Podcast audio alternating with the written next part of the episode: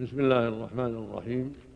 الحمد لله وصلى الله وسلم على رسول الله وعلى آله وأصحابه ومن اهتدى بهداه. أما بعد فقد سمعنا جميعا هذه الندوة المباركة التي تولاها أصحاب الفضيلة الشيخ عبد الرحمن بن ناصر البراك الشيخ صالح بن الشيخ عبد العزيز بن محمد آل الشيخ الشيخ حمد بن إبراهيم بن شتوي في موضوع عظيم جدير بالعناية ألا وهو موضوع أقسام التوحيد وأقسام الشرك. وقد أوضحوا جميعا جزاهم الله خيرا في هذه الندوة ما ينبغي إيضاحه حول بيان التوحيد وأقسامه والتحذير من الشرك وبيان أسباب وقوع الشرك إلى غير ذلك مما يتعلق بالموضوع. فجزاهم الله خيرا وضاعف مثوبتهم وزادنا وإياكم وإياهم علما وهدى وتوفيقا ونفعنا جميعا بما سمعنا وعلمنا. إن الموضوع الذي طلقه المشايخ موضوع جدير بالعناية من العلماء وطلبة العلم ومن سائر المؤمنين ومن كل مكلف حتى يعرف دينه فإن التوحيد هو أصل الدين وهو أساس الملة وهو أول واجب وأعظم واجب. أول واجب على المكلفين وأعظم واجب على المكلفين هو توحيد الله والإخلاص له والالتزام به وترك الإشراك به سبحانه وتعالى. وهذا أول شيء دعت إليه الرسل كما سمعتم. أول شيء دعت إليه الرسل عليهم الصلاة والسلام هو هذا الأمر من أولهم إلى آخرهم. كلهم دعوا أممهم إلى توحيد الله وإفراده بالعبادة وترك الإشراك به جل وعلا. وهكذا آدم عليه الصلاة والسلام دعا ذريته إلى توحيد الله والإخلاص له وعلمه الله جل وعلا ذلك ولم يزل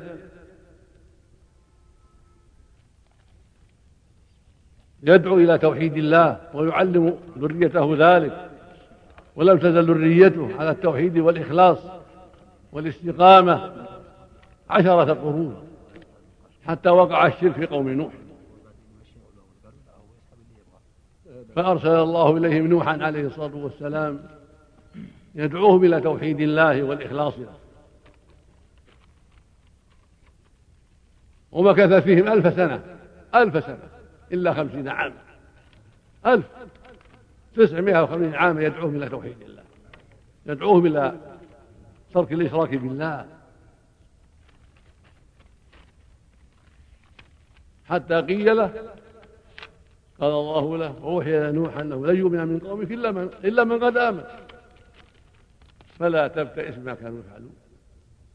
ثم أغرقهم الله جميعا من أولهم إلى آخرهم. إلا من كان مع نوح في السفينة بسبب هذا الشرك الوخيم.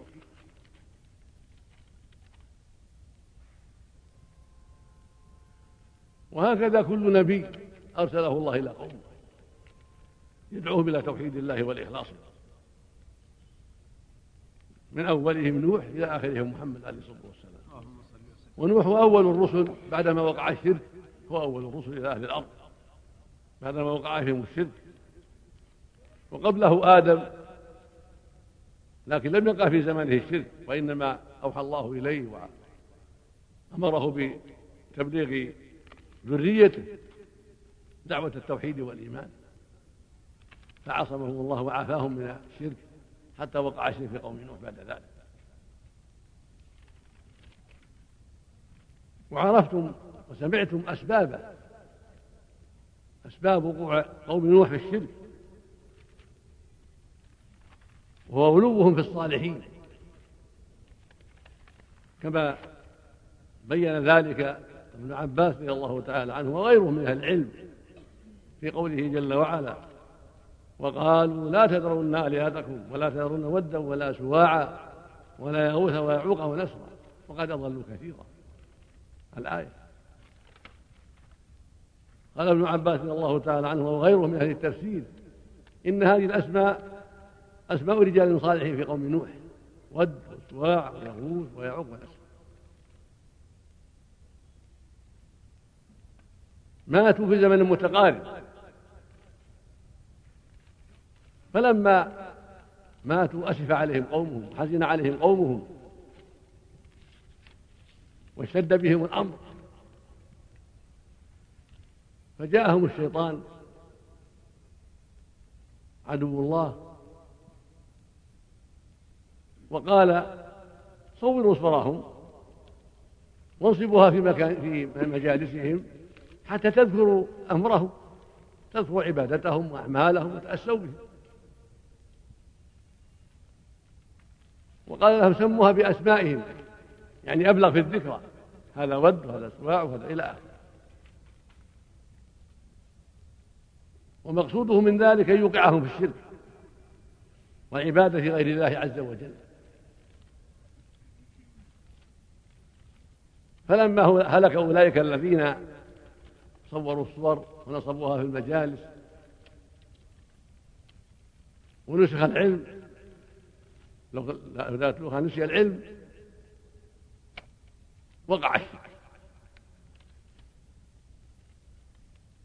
لأن العلم هو سبب صلاح الأمم. العلم بتوحيد الله والعلم بحق الله وبأسمائه وصفاته وبشرائعه. هو أسباب بقاء الخير. فإذا ذهب العلم هلك الناس.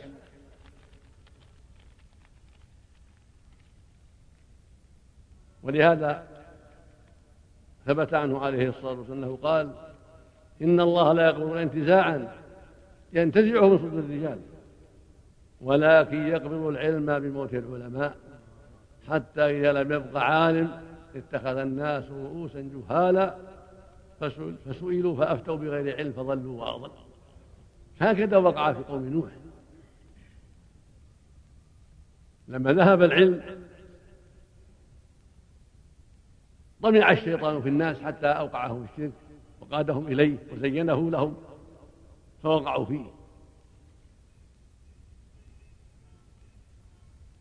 يعني لما طال الأمد زين الشيطان للناس أن هذه الصور الخمس هذه الأصنام إنما فعلها من قبلكم ونصبها من قبلكم لأنهم كانوا يعتقدون فيها أنها كذا وكذا أن سبب لنزول المطر وسبب لقبول الدعاء وأنها وأنها وأنها حتى صارت تعبد من دون الله حتى استغاثوا بها ونذروا لها وذبحوا لها وتقربوا إليها بأنواع القربات فوقع الشرك وصارت آلهة تعبد من دون الله فيهم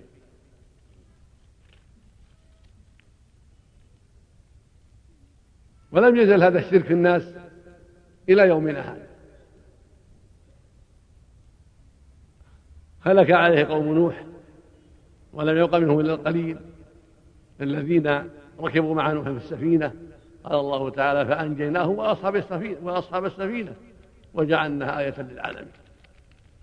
ثم جاءت عاد قوم هود فأصابهم ما أصاب أولئك.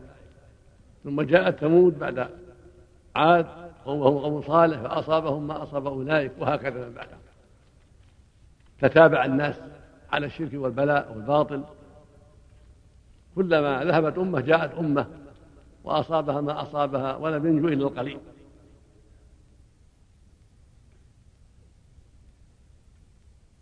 حتى جاء الدور إلى خاتم الرسل وإمامهم محمد عليه الصلاة والسلام.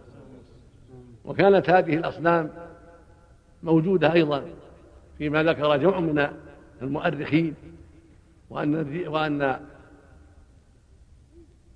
السيول نقلتها إلى ساحل جدة وطمت عليها الطوامي واختفت فجاء الشيطان إلى أمير مكة عمرو بن لحي الخزاعي قبل مبعث النبي بمدة عليه الصلاة والسلام فقال له ائت جدة تجد فيها أصنام معدة. فخذها ولا تهب وادعو العرب إلى عبادتها وادعو العرب إلى عبادتها تجب. فيقال إنه نقب عنها وفتش عنها حتى وجدها ونصبها للعرب فعبدوها من دون الله. وهذا هو البلاء العظيم. ثم زاد الأمر فكل قبيلة تتخذ أصناما غيرها الخمسة تتخذ أصناما وتعبدها من دون الله. وآخرون يعبدون القبور كما عبدوا اللات في الطائف. وفي القبائل الأخرى لهم أصنام ولهم قبور يعبدونها من دون الله. بها يستغيثون ولها ينظرون ولها يذبحون وإليها يتقربون ويدعون. كما قال الله جل وعلا عن نوح وهود وصالح وشعيب أنهم قالوا لقومهم اعبدوا الله ما لكم من إله غيره. قال سبحانه ولقد بعثنا في كل أمة رسولا أن اعبدوا الله واجتنبوا الطاغوت قال تعالى وما أرسلنا من قبلك من رسول إلا نوحي إليه أنه لا إله إلا أنا فاعبدون. قال سبحانه واسأل من أرسلنا من قبلك من رسلنا أجعلنا من دون الرحمن آلهة يعبدون. قال عز وجل وقضى ربك ألا تعبدوا إلا إياه. قال سبحانه إياك نعبد وإياك نستعين. إلى غير ذلك من الآيات العظيمات في الدعوة إلى توحيد الله والتحذير من الشرك بالله عز وجل.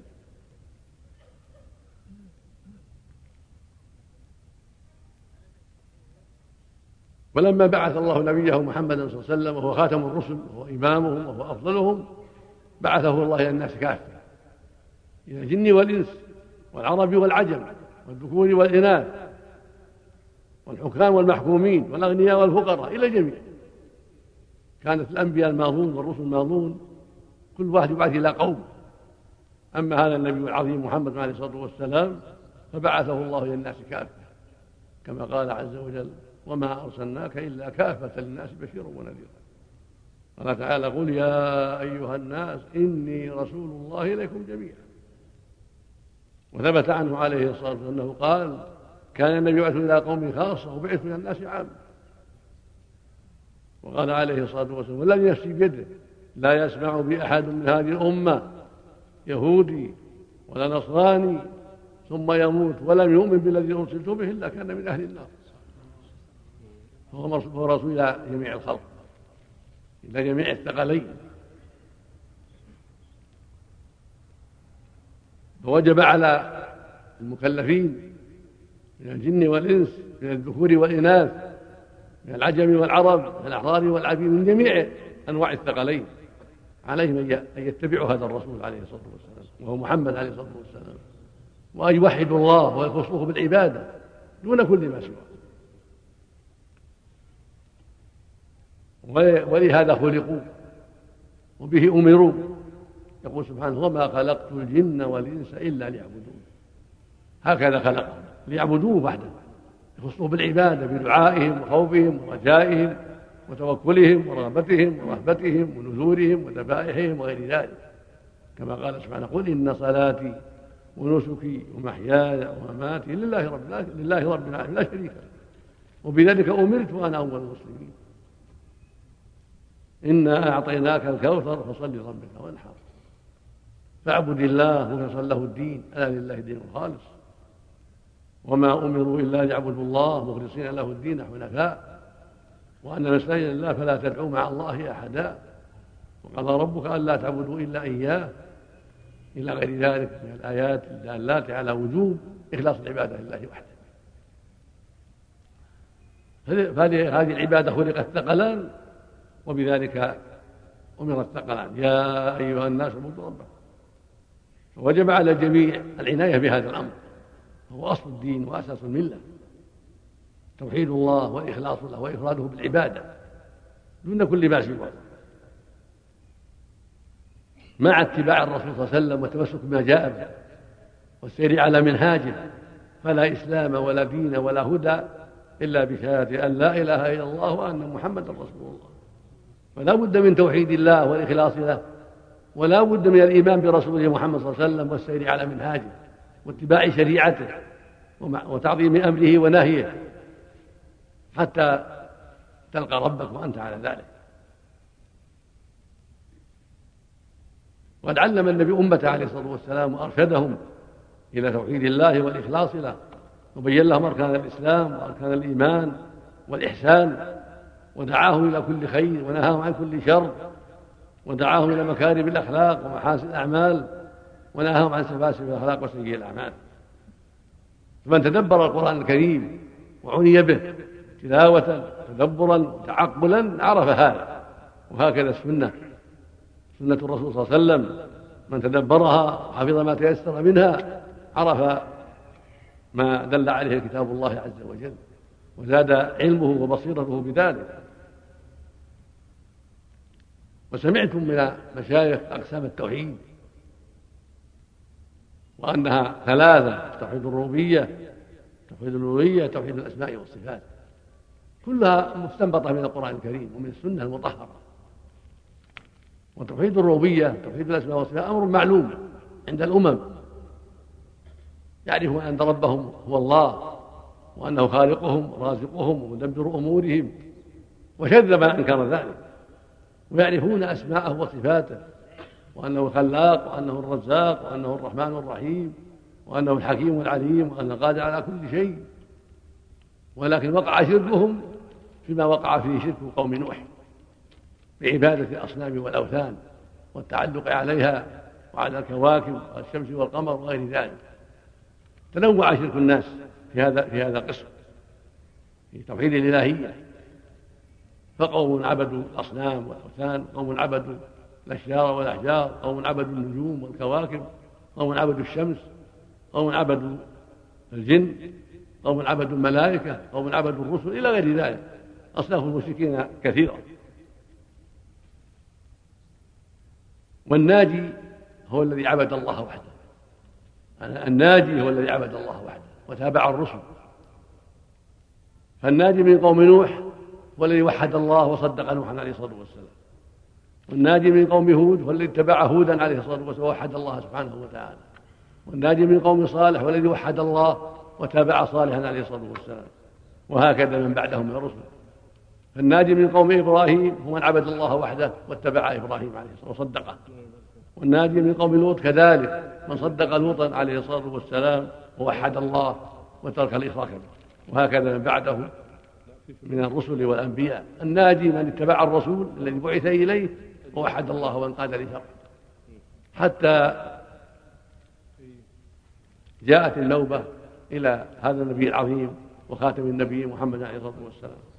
فالناجي من الناس اليوم هو الذي يوحد الله ويخصه بالعبادة لا يعبد معه ملكا ولا نبيا ولا جنيا ولا صنما ولا قبرا ولا غير ذلك بل يعبد الله وحده يرفع إليه حاجاته يسأله من فضله يلجأ إليه يرجوه ويخافه ينذر له يذبح له العبادة كلها له سبحانه وتعالى. مع اتباع الرسول صلى الله عليه وسلم في فعل الأوامر وترك النواهي. هذا هو الناجي من هذه الأمم يهودها ونصارها وعجمها وعربها وسائر أنواع الثقلين. لا ينجو من هؤلاء إلا من وحد الله واتبع محمد عليه الصلاة والسلام ما جاء. قال تعالى قل يا أيها الناس قبلها قوله تعالى فالذين آمنوا به وعزروه ونصروه واتبعوا النور الذي أنزل معه أولئك هم المفلحون. هؤلاء أصحاب محمد اتبعوا محمد عليه الصلاة والسلام. ثم قال بعده قل يا أيها الناس يعني قل يا محمد الناس إني رسول الله لكم جميعا. الذي له ملك السماوات والأرض. لا إله إلا هو ويميت فآمنوا بالله ورسوله النبي الأمي الذي يؤمن بالله وكلماته واتبعوه لعلكم تهتدون. فالهداية في اتباعه عليه الصلاة والسلام. قال وأقيموا الصلاة وآتوا الزكاة وأطيعوا الرسول لعلكم ترحمون. فالرحمة والهداية في طاعته واتباعه عليه الصلاة والسلام. قال تعالى قل إن كنتم تحبون الله. يعني قل يا محمد يا أيها رسول الناس إن كنتم تحبون الله فاتبعوني يحبكم الله ويغفر لكم ذنوبكم فمن كان يحب الله صادقا فعليه يتبع محمدا صلى الله عليه وسلم فيما جاء به. وإن قاد لشريعته مع إخلاصه لله وإفراده الله بالعبادة دون كل ما سواه. هذا هو الصادق. فمن زعم حب الله ولم يتبع محمد صلى الله عليه وسلم فهو كاذب. فلا بد من محبة الله ومحبة رسوله محمد صلى الله عليه وسلم واتباعه لما جاء به والانقياد لشرعه مع إخلاص العبادة لله وحده. فالعبادة حق الله وحده والاتباع يكون لمحمد صلى الله عليه وسلم فيما جاء به. من الأوامر والنواهي.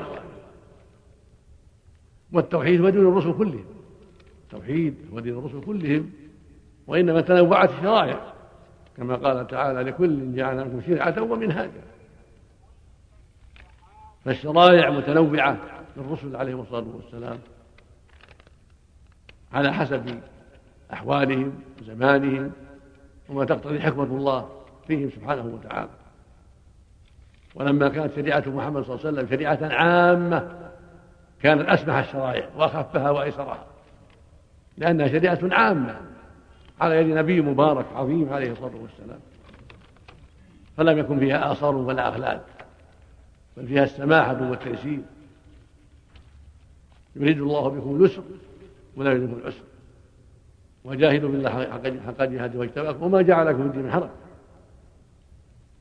فالمريض إذا عجز عن الصلاة قائما صلى قاعدا. وإذا عجز عن القعود صلى على جنبه.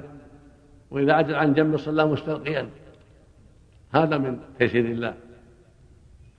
إذا جاء وقت الصيام وهو مريض وشق عليه الصيام أفطر ثم قضى بعد ذلك. المسافر يفطر ثم يقضي بعد ذلك. إذا عجز عن الماء تيمم بالتراب في جنابته ووضوءه. إذا فقد الماء كذلك. تيمم بالتراب. كل هذا من تيسير الله عز وجل. إذا عدم الحلال ولم يجد إلا الميتة أكل منها ما يسد رمقه ويحفظ عليه حياته للضرورة. فعلى المسلم على كل مكلف أن يوحد الله وينقاد لشريعته ويعظم أمره ونهيه حتى يموت حتى يلقى ربه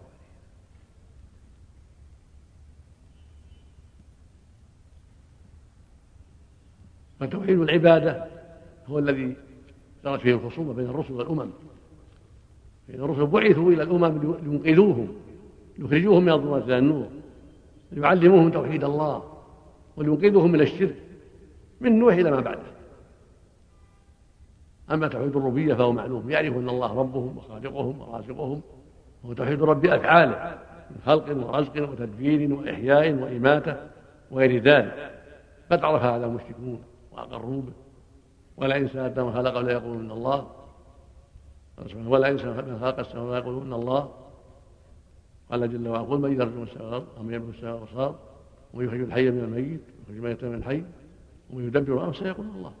فقل أفلا تتقون. يعني فقل أفلا تتقون الإشراك بالله. إذا كنتم تعلمون تعلمون أنه الرازق وأنه المحيي المميت وأنه المدبر. لماذا تشركون به؟ لماذا تعبدون معه سواه؟ الواجب أن تخصوه بالعبادة. عليكم أن تخصوه بالعبادة. وهكذا توحيد الأسماء والصفات. الواجب هو الإيمان بأسماء الله كلها وصفاته كلها. حسب ما جاء في القرآن الكريم وحسب ما صحت به السنة. كل ما ثبت في القرآن الكريم أو في سنة الرسول صلى الله عليه وسلم من أسماء الله وصفاته وجب الإيمان بذلك. وإمرارها كما جاءت. والإيمان بأنها حق.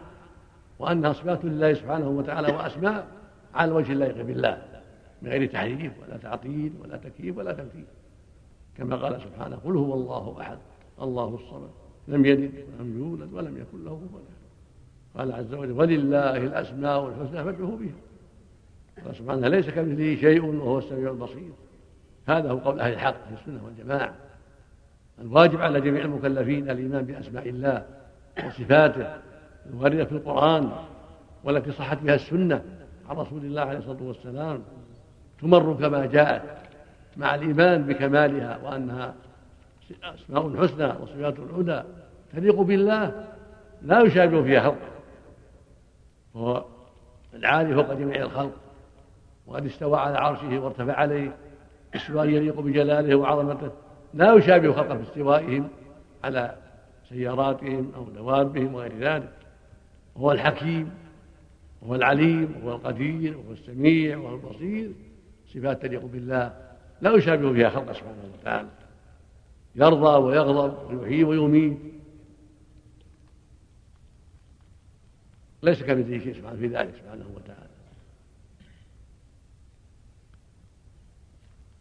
هكذا له وجه كريم ويد وقدم وأصابع. ليس كمثله شيء سبحانه وتعالى. يجب إثباتها لله كما أثبتها لنفسه سبحانه وتعالى.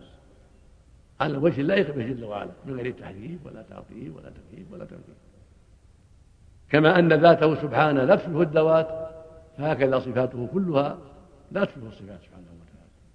فصفاته تليق به وتناسبه لا يشبه فيها شيء سبحانه وتعالى. وصفات المخلوقين تليق بهم وتناسبه لأن لهم النقص. أما هو سبحانه فله الكمال من كل الوجوه سبحانه وتعالى. هو الكامل في ذاته وأسمائه وصفاته وأفعاله. لا شبيه له ولا كف له ولا ند له ولا يقاس بخلقه سبحانه وتعالى. فله المثل الأعلى يعني الوصف الأعلى في السماوات وفي الأرض سبحانه وتعالى. أما النوع الثالث هو توحيد العبادة توحيد الألوهية وهو أن تعتقد أنه سبحانه هو المستحق العبادة. سمي توحيدا لأنك تعتقد أنه واحد وأنت بإخلاصك لله قد وحدت. يعني قد جعلته واحدا بإخلاصك يعني اعتقدت أنه واحد في ذلك.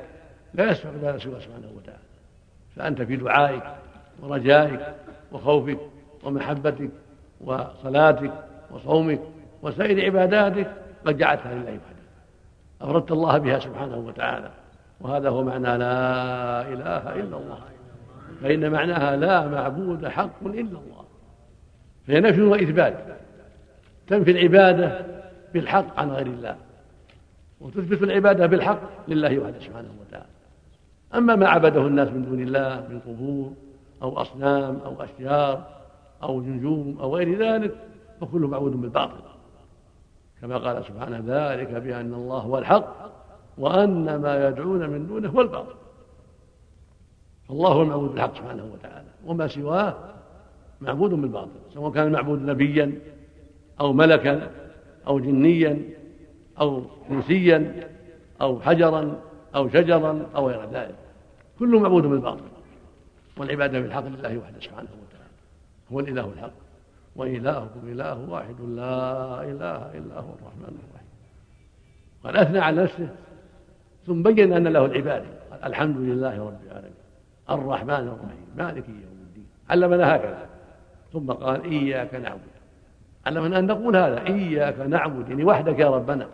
لا نعبد غيرك وإياك نستعين يعني وحدك يا ربنا. هكذا علمنا سبحانه وتعالى. وبهذا يعلم العاقل يعلم كل مكلف أن ما يقع عند القبور من دعوة الأموات والاستغاثة بالأموات والنذر لهم والذبح لهم كل ذلك من الشرك بالله. كلهم عباد غير الله سبحانه وتعالى. قال تعالى ولو أشركوا لحبط عنهم ما كانوا يعملون. فالواجب إخلاص العبادة لله وحده دون كل ما سواه.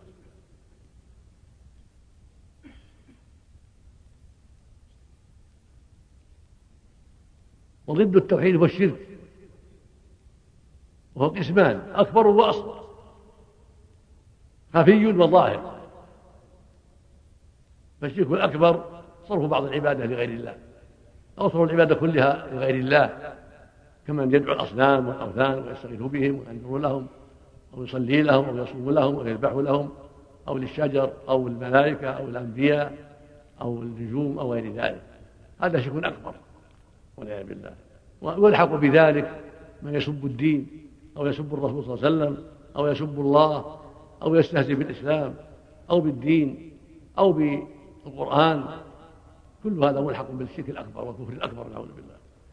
قل الله وآياته ورسوله كنتم تستهزئون.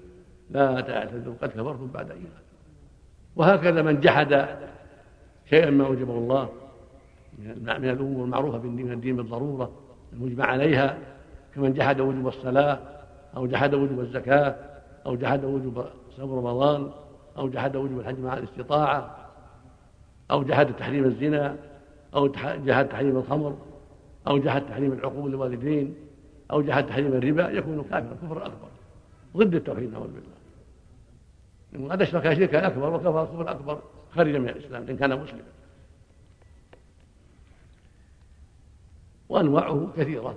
وقد بينه العلماء في باب سموه باب حكم المرتد. في كتب الفقه عقدوا بابا سموه باب حكم المرتد. ثم ذكروا فيه من فعل كذا أو اعتقد كذا أو قال كذا كفر. كفر أكبر نسال الله. النبي صلى الله عليه وسلم أخوه ما قال الشرك الاصغر فسئل عنه فقال كونه يقرأ يرائي أو يذكر الله يرائي أو يستغفر يرائي أو يأمر بالمعروف يرائي أو ينهى عن المنكر يرائي. هذا يقال الشرك الاصغر وقد يكون أكبر كشرك المنافقين. فإن المنافقين رياهم أكبر شرك أكبر وهو الذي يظهر الإسلام وفي الباطن هو كافر بالله ورسوله. هذا يسمى نفاق. وهذا شرك أكبر. ورياء لكنه رياء أكبر. شرك أكبر نعوذ بالله. لأن عقيدة, عقيدة أهله في الباطن الكفر بالله. وهم المنافقون نعوذ بالله. يظهرون الإسلام وفي الباطن هم مكذبون لله ورسوله. على دين الكفار نعوذ بالله. هذا يسمى النفاق الأكبر والشرك الأكبر الرياء نسأل الله العافية. ويلحق به الشرك الأصغر ما شاء الله وشاء فلان لولا الله فلان والحدث بغير الله مثل بالنبي بالكعبة بالأمانة هذا من الشرك الأصغر. وقد يكون أكبر إذا حلف بالنبي أو بالأمانة أو بالكعبة يعتقد أن هذه أمور تعظم مثل الله. صار شيئا أكبر نسأل الله العافية. وقد يكون خفيا وقد يكون ظاهرا. فالخفي شرك المنافقين. والرياء ان يكون بالقلوب يصلي أو يقرأ والذي في قلبه يعلمه الله أنه يراعي والناس بينه هذا شرك خفي وهو شرك اصغر وهكذا شرك المنافقين. قد لا يعلمه الناس هم مع الناس يصلون يصومون لكنهم في الباطن يعلم الله ما في قلوبهم أنهم كافرون وأنهم لا يعتقدون ما قاله الرسول صلى الله عليه وسلم ولا يؤمنون به. ولكنهم يتظاهرون بالإسلام مع الناس حتى يأكلوا معهم ويشربوا معهم وحتى لا يضايقوا ولا يقتلوا ولا يفعل بهم مجاملة للناس حتى يعيشوا مع الناس. وهم في الباطل مع الكفار. هذا نفاق أكبر وهو خفي. يعلمه الله سبحانه وتعالى. وبعض العلماء جعلها أقسام ثلاثة شرك أكبر وأصغر وخفي. لكن التحقيق أنها ترجع إلى نوعين. شرك أصغر وشرك أكبر. وكل واحد منهما يكون خفيا ويكون ظاهرا. فالشرك الأكبر الخفي شرك المنافقين الذين يخفونه فيما بينهم وبين الله في قلوبهم ويعتقدون ما صحة عدم صحة ما جاء به الرسول صلى الله عليه وسلم. ويكذبون الله ورسوله الباطل. ولكن في الظاهر ما, ما يظهرونه. هذا كفرهم خفي وشركهم خفي وهو أكبر نعوذ بالله. وشرك أصغر خفي وهو ما يقوم بقلوب المرائين عند القراءة أو عند الصلاة أو نحو ذلك لا يعلمه إلا الله جل وعلا. كما في الحديث يقول صلى الله عليه وسلم إن أخوف ما الشرك الأصغر الشرك الخفي إني أخاف ألا أخبر ألا أخبركم بما هو أخفى عندي من مسيح الدجال. قلنا بلى رسول الله. قال الشرك الخفي يقوم الرجل فيصلي فيزين صلاته لما يرى من لما يرى من نظر من نظر رجل إليه. فهو يصلي في الظاهر لله ولكنه في الباطن إنما حسن صلاته وزينها ليمدح ويثنى عليه سبب الصلاة هذا. هذا من الشرك الأصغر الخفي نسأل الله نسأل الله أن يوفق الجميع ما يرضيه وأن يمنحنا وإياكم الفقه في دينه والثبات عليه وأن يعيذنا وإياكم من الشرك أصغره وأكبره ومن سائر المعاصي والمخالفات وأن يمنحنا وإياكم البصيرة في الدين والفقه في الدين والثبات عليه والواجب أيها الإخوة أن كل واحد يبلغ إخوانه اللي وراءه. كان النبي صلى الله عليه وسلم إذا خطب الناس وذكرهم يقول فليبلغ الشاهد الغائب. فرب مبلغ أوعى من سامع وبهذا ينتشر العلم. فكل منكم يبلغ والذي عنده شريط يبلغ. يبلغ من وراءه حتى يعم العلم وينتفع الناس وحتى تكثر الفائدة. بنشر العلم بنقل العلم من هنا ومن هنا إلى القرى والأمصار وإلى المجامع الأخرى بالحفظ وبالتقييد والكتابة وبالتسجيل. هذا ينفع الله به الناس. نقل العلم النافع. ولكن الواجب على الإنسان أن لا ينقل إلا ما حفظ وثبت عنده واستقر في قلبه. حتى لا يتساهل. لا ينقل شيء. قد حفظه وتيقنه حتى يقول سمعت من فلان أو من فلان قال كذا وكذا. حتى ينفع الله به الناس. وإذا شك في شيء فلا ينقل. إلا على علم على بصيرة. حتى لا يكذب على الناس. وحتى لا يقول على أحد ما لم يقل. رزق الله الجميع التوفيق والهداية وصلى الله وسلم على نبينا محمد وعلى آله وأصحابه وجزى الله المشايخ الثلاثة عن ندوتهم خيرا ووفقهم وبارك فيهم وضاعف مثوبتهم